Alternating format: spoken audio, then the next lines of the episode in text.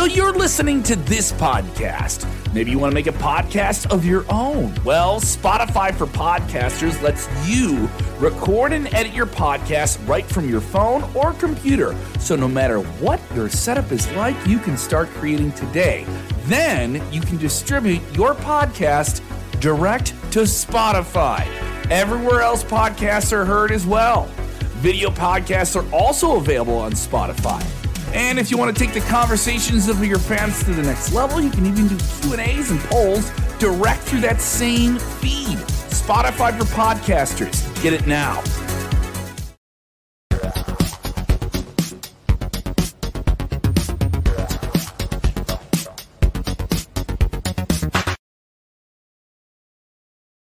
What's going on, everybody? It's Dr. Chris Featherstone here for yet another episode of Unskripted. Man, look, it's Wednesday, it's Tuesday night. You know what that means. I have some of the biggest, the baddest, the best wrestlers and talent of today and yesteryear. And guess what? This night is no different. Listen, I've had uh let me see how many how many episodes of unscripted have I had? Let me check and see. I'm going to check and see how many episodes of unscripted I've had. I've had um let me find out. Let me find out. I've had 65. This is number 66. Wow. Man, time goes so fast. This is this is episode number 66 of the unscripted show. And I've interviewed Hall of Famers, big name talent every single week. But you know what? That's business. And this one is personal and business because there's a few people that you really get to know and become friends with and close with in the business of journalism. And I am so blessed and honored to call this person one of them. So I've interviewed him. I, I believe I've interviewed him more than anybody I've ever interviewed, actually. Ken Anderson's up there, Shawn Daivari is up there. Um, there's a, there's other people I've interviewed like a bunch of times, like a boatload of times. JTG, he's up there too. Uh, there's there's there's a there's some three first, like uh, my boy Lance Archer. Uh, this this another there's some really good talent. People I've end up being close with in the business. But I've interviewed this person probably. I've interviewed Bischoff probably six or seven times too but I've interviewed this person probably 10 times. it's, been, it's been a lot, it's been a lot of times. But it's crazy, man, because every single time I've interviewed or talked to this person, it feels like the first time. Uh, because everything it, it just feels so fresh. It never feels redundant. It never feels old. It, it, just it just feels like a breath of fresh air every time I talk to this person. So, without further ado, ladies and gentlemen, my good friend, former WWE referee, the third person, the pivotal person in the greatest WrestleMania match of all time. Marty Elias, how are you tonight, my man? I'm blessed. How are you, man? I truly appreciate your introductions. They're they're always very warming and very welcoming. So I'm humbled by that, and thank you very much. And it's my pleasure to call you a friend. Likewise, man. And I, I am a shooter, man. I don't I'll just you know blow smoke and uh you know i i uh my, my my career my, my my lifestyle and career my you know i'm a psychotherapist and uh, that that doctor right there is a shoot. I do that every day and, I, and i and i learn and i and i make people feel good about themselves while challenging them.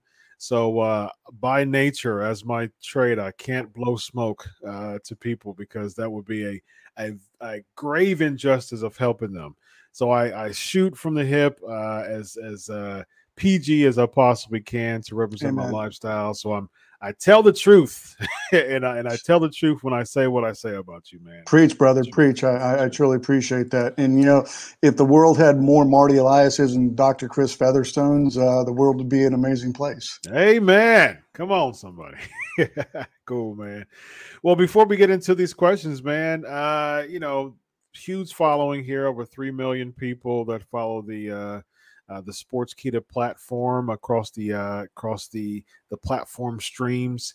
Man, I want you to plug the heck out of your podcast, man. You've got you've got over 25 years of just really good sizzling stuff to share with the pro wrestling world, man, and let the people know about it. Yeah, so uh, I actually am going to be dropping my first first podcast. Uh, it's called Life After Three, and it'll be on the uh, Kill Cliff TV platform, which is co-owned by Joe Rogan and his and his people there. Wow. Uh, I actually recorded my first episode. Uh, it's in the editing process, and I interviewed uh, Paul Roma, who's oh, actually nice. family to me. So we got into a lot of things that a lot of people don't know and people have never heard of. And, uh, you know, we, we got into some really good stuff. So it's going to be dropping. Uh, and when it does, I'll let everybody know. But uh, for more information, if you guys want to follow me on Facebook, it's just plain Marty Elias. And on Twitter and Instagram, it's at Marty underscore Elias underscore one, and I'll, I'll, drop all the info in that. So that's going to be good. Uh, it's called Life After Three for different reasons, and people are asking why Life After Three for the name. Uh, Life After Three is is is is something you know that uh, is near and dear to me because, as we know, I've I've moved on from professional wrestling, and I've been blessed to go into different fields and different platforms, and music is one of them.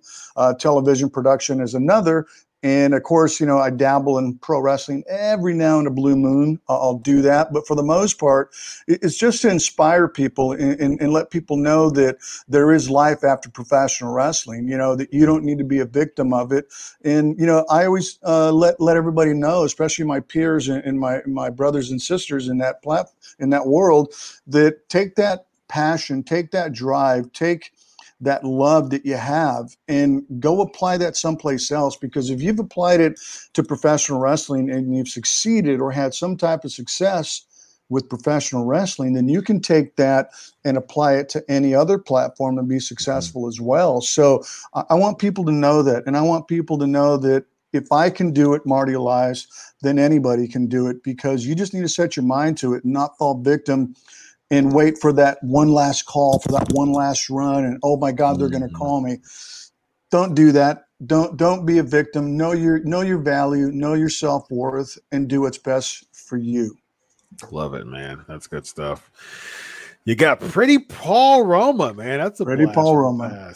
Yeah, power and glory, young stallions. You know, yeah, pretty wonderful. Pretty wonderful. You know, yeah, absolutely, man. Y- y- yeah, Hercules we went into Hernandez, Paul uh, Paul Orndorff. Yeah, good stuff. Yeah, yeah, we got into some really cool stuff, and I asked him things that that nobody has asked him before, and you know we we got into it and we really dug into it. You know, we talked the power and glory push, why it didn't happen, mm-hmm. uh, you know, uh, the rocker angle, and you know, mm-hmm. so we got into some really cool stuff, and uh, I'm really I'm really excited for people to see this, and I'm excited to be on uh, Kill Cliff Mm-hmm. Thank them for that, and also just just so people know too, you know, I, I was a part of Lucha Underground for oh, all yeah. four seasons, and my second podcast, two, my second podcast uh, that I'm working on right now is going to be a uh, Lucha Underground exclusive uh, podcast. It's going to be called Going Underground, and I'm going to be pulling back the curtain uh, on everything Lucha Underground because.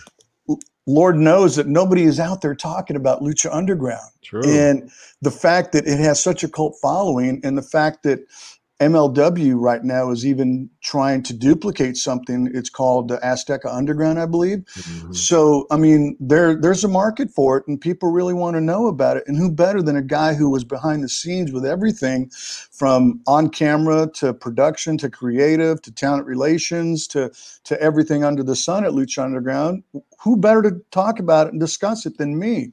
Yeah. So that one's going to be dropping maybe maybe Halloween. You know, fingers crossed. Mm-hmm. Uh, got some great stuff. We've done a couple test episodes with that. And when it gets rolling, I'm actually going to be bringing on former Lucha Underground talent, mm-hmm. and we're going to be doing some watch alongs, and we're going to be talking about what it was like to be at Lucha Underground, get their perspective, get my perspective, and really just blow the lid off of what really was going on at Lucha Underground. Awesome, man. Well, we need to talk, man, because I would love to funnel funnel a lot of those talents here to absolutely. to, to absolutely use this platform to cover your stuff too. absolutely. Let, let's talk about that off air brother. I love it man. Good stuff. All right let's start with uh, guillermo. Uh, how do you, uh, wwe choose which referee is going to be in each match? Uh, that was actually when, when when I first got there. That was done by the senior officials, and at the time, there was a couple. We had Mike Chioda and we had Nick Patrick, and Mike Chioda was the uh, Raw referee, and Nick Patrick was the SmackDown referee. And then when ECW was there, it was Scott Armstrong, and they would be the ones who would uh, make all the assignments and stuff, and give you either a dark match, a main event, and you know if you were in your hometown, you always got the main event. That was always something that was cool. So, anytime we were in LA at the Staples Center or the Honda Center or anywhere near LA, you know, uh, I always was blessed and I always got the main events in LA. And uh, it was always cool to have my family there and, you know, they got to see that. So that's pretty much how that uh, went. But prior to me leaving, uh, I know that that was done by John Laurinaitis. Uh, who actually took that, and then uh, it was something that they made assignments. But then again, Guillermo, more times than not, you would have people like a Shawn Michaels or a Chris Jericho who would request a certain more particular referee, and they would ask either Mike Chioda, Nick Patrick at the time, or John Laurinaitis that, hey, you know, I would really like to have Marty Elias referee for my match, and that's how I got the uh, Undertaker Shawn Michaels WrestleMania 25 matches. Shawn Michaels went to John Laurinaitis and said, you know, I want Marty as the referee, and lo and behold, we made history. So wow. there you go, Guillermo. Good question. Very nice. Um, uh, Guillermo, again, uh, your opinion on former WWE referee Tim White's lunchtime suicide skits? Uh, I love Timmy White. Uh, when I was there at WWE, he took me under his wing. Really love him. Gave me a lot of knowledge. Uh, gave me a lot of uh, feedback that I really needed at that time. Uh, but as far as those skits and, and, that's pretty much what they were. They were skits. It was it was wwe wwf trying to do something to get referees involved and especially somebody like tim white who was andre the giant's handler at one point and uh, had, had been there for a long long time and been involved and he was actually an agent behind the scenes as well. So, you know, they, they wanted to do something with Timmy in his, in his bar, the Friendly Tap, which a lot of the boys, you know, went to go visit and hung out at and stuff because it was Timmy and he was taking care of the boys. But that's exactly what they were, Guillermo. They were skits and it wasn't anything to be taken seriously or nothing like that. Although, you know, that they did have these suicide angles, which I'm sure they, they wouldn't do today. But at the end of the day, they were just a skit and, and, and, and that's what it was. They were skits. Yeah. Roy is asking, uh, greetings from Puerto Rico, Mr. Elias. What was it like being the ref for the Taker versus HBK match, WrestleMania 25? And which wrestlers particularly asked you to referee their matches in WWE? Wow, Rory. Uh, to be honest with you, it, it, was it was a pinch myself moment, and I still pinch myself to this day, and I still I am humbled the fact you know that I was actually asked to be the referee for that match and, and to be in that match, and I, I still get jittery and uh, really just like I said, I, I, I pinched myself because it was something going into that match that we didn't know what it was going to turn out to be. And here it is all these years later that people are still asking questions about it. And it, it was it was the greatest moment in my life. Um, I'll never forget it because everything that I had worked for on the independents, making no money, uh, driving 500 miles for five dollars and you know sleeping in cars you know and, and, and all that other stuff that goes along with paying your dues that match actually elevated me to main event status for the rest of my career. And it, it, was something that I'll never forget. And I'm humbled that people like yourself still ask about it. And, uh, you know, it, it's something, you know, that I'll go down in WWE history and I'll always be tied to Shawn Michaels and The Undertaker. So I'm blessed. Yeah. Um, and what wrestlers in particular? Um, there was a few. Uh, I would Triple H, uh, Shawn Michaels, Chris Jericho, Ricky Steamboat, uh, Lance Cade, Trevor Murdoch, uh, Jeff Hardy you know so so the list goes on and on and on tommy dreamer you know so a lot of guys loved my work and they loved working with me and they loved having me in there because they knew that I was going to work just as hard as they were and I wasn't going to mess up anything. And they knew that I was a very reliable referee. And, and that's something, you know, that I'll tell younger referees right now, you know, learn how to work, L- learn how to be there, but not be there. I mean, unfortunately, you know, that there's, folks who are training and, and, and wanted to be a referee today and stuff. But you know, put in the work, put in the work, and I'm sure uh, re- wrestlers will start asking those referees that, hey, referee my match. Yeah, very nice. Uh, Rizu's asking um, uh, thoughts on Mike Chioda's release. I was very surprised by that. I really was because Mike had been there for over 25 years. And Mike had seen it all there at WWF, WWE. I mean, he, he started with uh, Gorilla Monsoon's son, Joey Marella.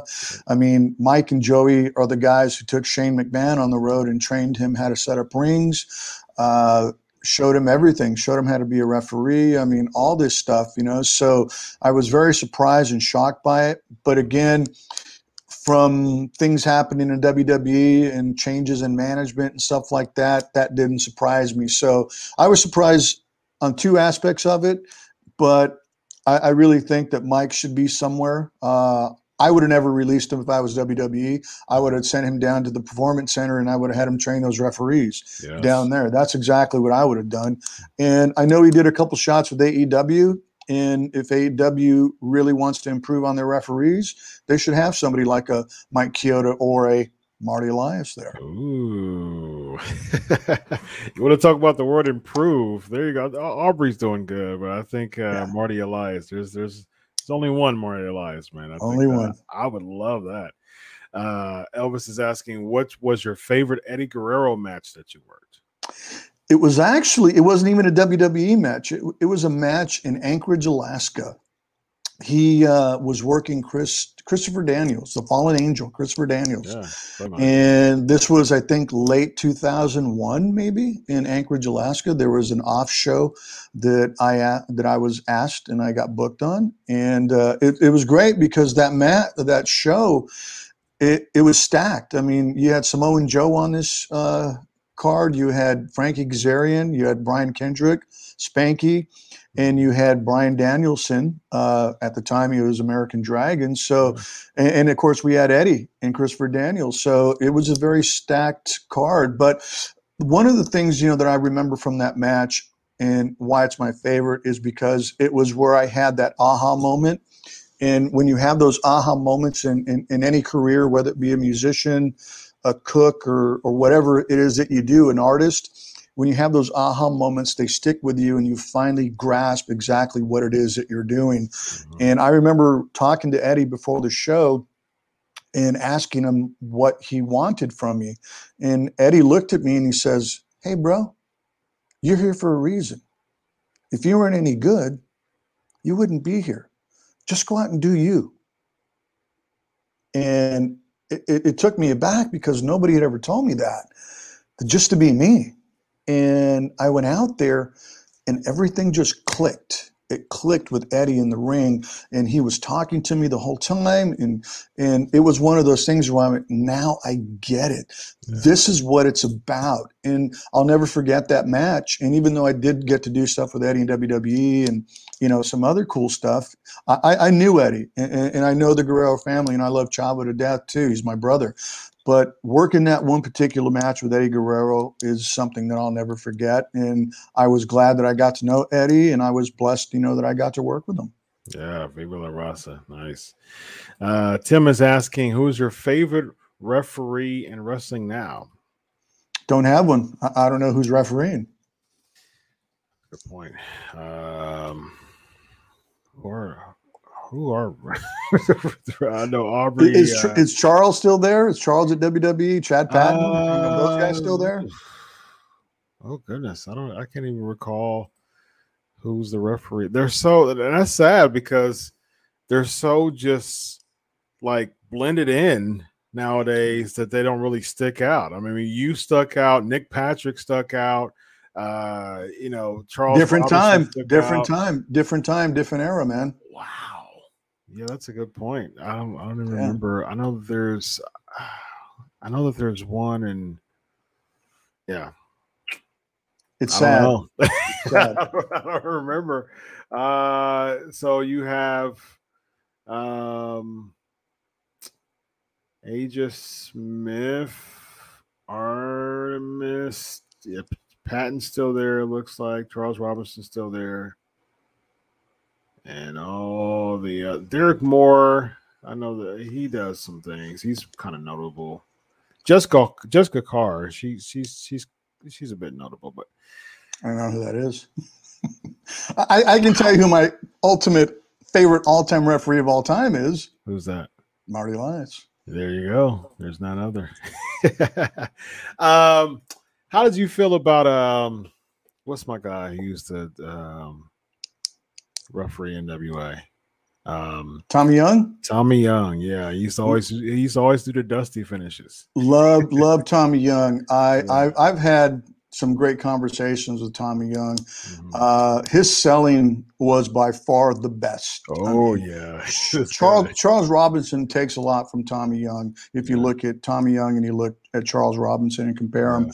But I've had some great conversations with Tommy Young, and he's taught me a lot. I mean, just over the phone, call him at home. And, and I've had three or four hour conversations with Tommy.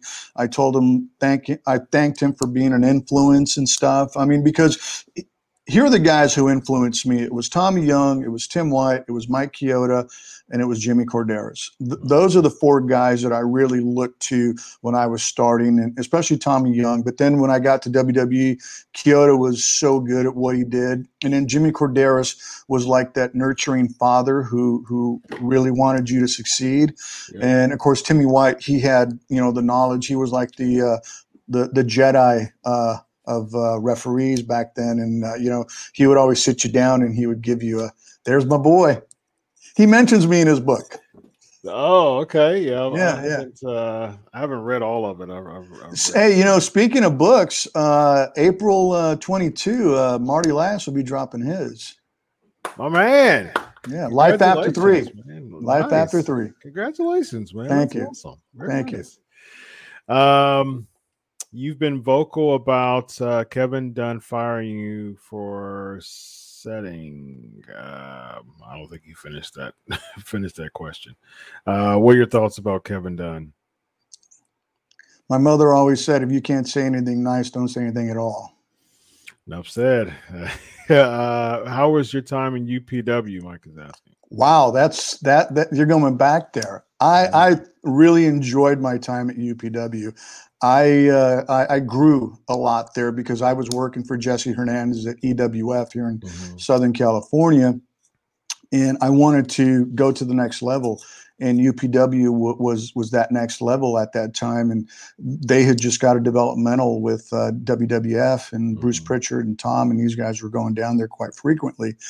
And I, I decided to, to to move on, and uh, I, I went there, and I started doing a lot of good good stuff. And and Rick Bassman really took care of me when I was there. And ultimately I was doing all the booking for uh, UPW uh, behind the scenes. So when you see a lot of that stuff that was happening that was all me. I was booking a lot of that stuff for uh, Rick Bassman and UPW I was there when John Cena started. Yeah, I was there Samoa- when Samoa yeah, Joe was Samoa Joe uh, Daniels, Vic- Victoria I was there when yeah. I was there when the Miz stepped into the ring for the first time and didn't know how to run the ropes Wow. Very So nice. yeah, I I I got to see a lot of people come through there. Melina was there too. Oh, okay, very Yeah, nice. Yeah, so I enjoyed my time. which is more proof of you better uh, listen to that podcast, Life After Three, because this guy, as I said, uh, I'm I'm not playing. He has quite a bit to share about pro wrestling. I know a lot of stuff Yes, about professional wrestling, and I know a lot of stuff about a lot of things. So uh, yeah. indeed. Rizu was asking, "What do you think of Ricochet's current WWE run? Prince Puma Uh, back in your day." oddly enough, uh, they put the handcuffs on him. And when he was at Lucha Underground and when he wanted to go to, and again, I'll be talking about these types of things on Going Underground. Yeah. Yeah, I'll, I'll have episodes specific to certain talent, and Prince Puma is one of them. Johnny Mundo will be another one. We'll all talk Mhm. exclusively, but I'll give you a little snippet. I remember talking to, to Trevor when he wanted to get out of his Lucha Underground deal, and he was adamant about it. And I remember talking to him and I said, Look, I said, you're going to go there. And you, rightfully so, you should go there. Everybody should go there if that's their goal. Mm-hmm. I said, But here's the thing they're not going to let you do what you do here at Lucha Underground. They're not going to let you be Ricochet. They're not going to let you be Prince Puma. They're going to handcuff you and they're going to tell you to be Ricochet WWE. That's yeah. what they're going to do. Yeah. And he was adamant about it. No, I need to go and I want to make the money and my son. And I said, okay, great. I said, you know, like I said, everybody should go do it. And unfortunately, that's exactly what WWE has done. And I really feel that if he was not with WWE, I think that he would be doing what he was doing in the past. And who's to say, you know, that he can't go to MLW and resurrect a character like Prince Puma? I mean, you know, where they take the handcuffs off of him. Yeah, Prince Puma was such a really, really good character, and I know that uh, he really looked up to Rey Mysterio, and he had opportunities yeah. to to compete against Rey Mysterio during uh, when Mysterio was in Lucha Underground. So, and I was, was a referee cool. for those matches, by That's the way. That's right, you were absolutely. Uh, let's see here. Alan's asking, was there a match that you officiated with impressed Vince McMahon? If yes, what did he tell you backstage? Good question. Uh, he he never really gave you feedback unless it was something you know that he he was nitpicking at. But I, I do recall uh, it was New Year's Revolution, and unfortunately, it, it was uh, when Triple H got injured and stuff. Um, after the match, when when when we did the schmozz and and and we called it a no contest and all that, and we got to the back, uh, Vince pulled me aside and he told me sh- straight up. He goes thank you for being out there and for being where you were. He goes, mm-hmm. because you really helped Paul. And uh, thank you for being out there and for taking care of him. And I Very said, nice. that's my job, boss. Very nice. Uh, Tim is asking, uh, did you ever work with Earl Hebner? No, I didn't, unfortunately. But when I did my first WWF dark match in 1999, uh, I went out and I did my dark match and Earl, of course, was a senior official then. And uh, so I went out and, and, you know, I went and I did this dark match. And I came back through the curtain up to Gorilla, and Earl Hebner is standing there. And he looks at me and he goes, Your counts are too fast. And he walked away. And I went, Okay, thank you. that was it. Well, hey, there's some experience. There you go, man. There was some. Uh, did, I mean, did you take did you take uh, his advice there? Absolutely. And that's the thing, you know, that, that I tell a lot of young referees or young wrestlers or whatever.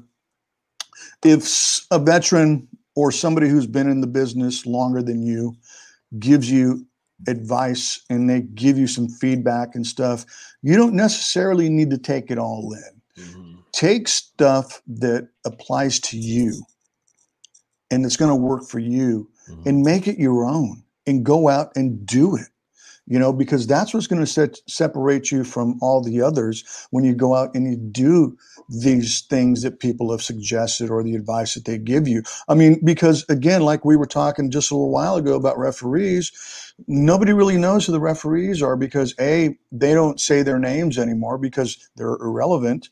Mm-hmm. Uh, but I mean, when you look at myself, Chioda, Korderas, I mean, everybody knows who we are. When they see us, yeah. They go, oh, that's Marty Elias. Oh, that's mm-hmm. Charles Robinson. That's mm-hmm. Mike Chioda. That doesn't happen today. So again, take what they say and apply it and make it your own yep. and make it you. Yep. Why do you think Vince McMahon uh, has has yet to induct a, a referee in the Hall of Fame? I was told one time, on no uncertain terms, that referees don't put people in seats. Yikes. But you have like the Danny Davises and Nick Patricks were actually like talent. You know, they mm-hmm. were they were like mm-hmm. on air talent uh, on top of being referees, especially like a Danny Davis. You know, he was really yeah. a, a pivotal within the Hart Foundation and, and Jimmy Hart. Yeah, so. yeah. But well, I was also told that uh, nobody's paying to see a referee. Wow. And referees were not talent.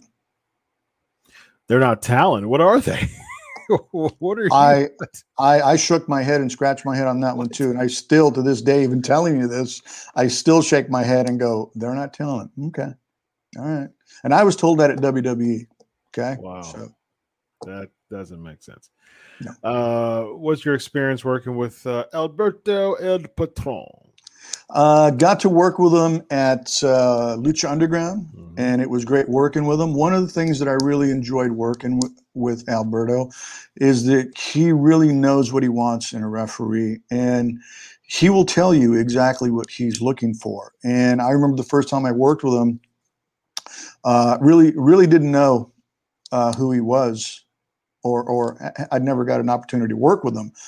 But I got in that first match, and I remember it was with Texano, and uh, there were some things, you know. I'm sorry, I just hit my laptop. No, Uh, th- there were some things, you know, that he came back and he says, "Look, uh, next time you work with me, I'd like you to do this, this, this, this." So when I did that, uh, the next time I worked with him, he just went, "You're my guy," and I was his guy at Lucha Underground, and um, it, it always worked out. And I, I really enjoyed working with him because one of the things that, that he really liked in a referee, and, and again, a lot of referees don't do this. He wants you to treat it as a shoot. He wants you to treat it. He wants you to be aggressive with him. He wants you to get in between. He wants you to grab him. He wants you to really be the, that authority figure Mhm. and he really when you're working with him like that that's that's the thing that really just gets him going as well so when you do that it really shows that you're given that authority you're that authority figure that you're not going to take any nonsense and that's exactly what he played off of so if i was doing that then he was doing that so it, it just worked for us Yeah, yeah. A Couple more. Uh, let's do um, uh, someone who haven't asked before, uh, who haven't uh, got to yet. Uh, James asking, did you ever work with Austin and Benoit? Uh, got to work with Austin behind the scenes, um, but I never got to be in a match with Steve, unfortunately. But yes, I did get to work with Chris Benoit uh, when I was on the road to WWE and got to work with him on TV and got to travel with Chris. And, um, you know, that's uh, all I can say about that. Yeah. Uh, Safed is asking, uh, what was it like working with the women while you were there? Oh, it was great. You know, we, we, we had some very, very great women workers there. I mean, we had Melina, we had Lita, we had Trish, we had Beth Phoenix. I mean, Mickie James. I mean, Mhm. you know, the list just went on and on and on. And, you know, at that time, I mean, we had Gail Kim. I mean, you know, th- there, there was just a lot of different women who could really bring it.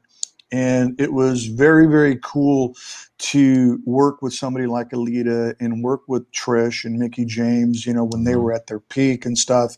And one of the things, you know, you know, that I like to say is, you know, that Lita, Mickie, Beth, Melina, Trish, they they were their own unique individuals and they had their own look and they had their own style Yep. and but some of the stuff that i see today unfortunately it's like every other female ref uh, worker today is wearing the kick pads wearing the shorts and wearing the, the sports bra Yeah. and wearing the leggings and stuff so they're all cookie cutter and nobody has Mhm. that individuality Mhm. anymore like the trish and the mickies and the, the beth phoenixes did and i was really glad that i was a part of that and really got to work with them and got to know them Yep, absolutely. Um, Lita's my all-time favorite wrestler. Uh, so yeah, I'm glad that you were able to work with. Uh, with oh Lita. amy was great amy was great Yeah. Uh, last question: Who was your favorite wrestler to work with? shawn michaels Of course, I would. I would guessed that for you. Yeah. Shawn Michaels, Taker, Eddie Guerrero, you know. Yeah.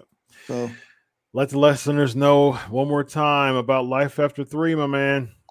Life After Three on Kill Cliff uh, TV. Uh, be checking it out. And if you want to follow me at Marty Elias uh, on Twitter, on Instagram, and Facebook, uh, I'll be dropping some news and info. Got the book coming out in April. Uh, next year, 22, Life After Three, Life After Three podcast, and then Going Underground podcast that is going to be based exclusively on Lucha Underground. So, you know, be ready for that. And uh, there may be some other little surprises coming my way too. So stay tuned. A man of uh, of many hats, and all of them sound very intriguing, man. Congratulations, all congratulations on all your compliments and all your Thank you. continued success, man. I'm very, I'm Thank very so much. proud of you, my brother, man. You are, you're such an, uh, a gem to the pro wrestling community. And, uh, you know, if you don't know who Marty Elias is, you better get to know because he has a wealth of information. And once again, watch WrestleMania 25 and realize how fluid the match was. And it would have not been as fluid if this guy right here wasn't a part of it. So, Marty Elias, thank you. Thank you. Thank you as always, my brother. It is always a pleasure to have you on my show, man.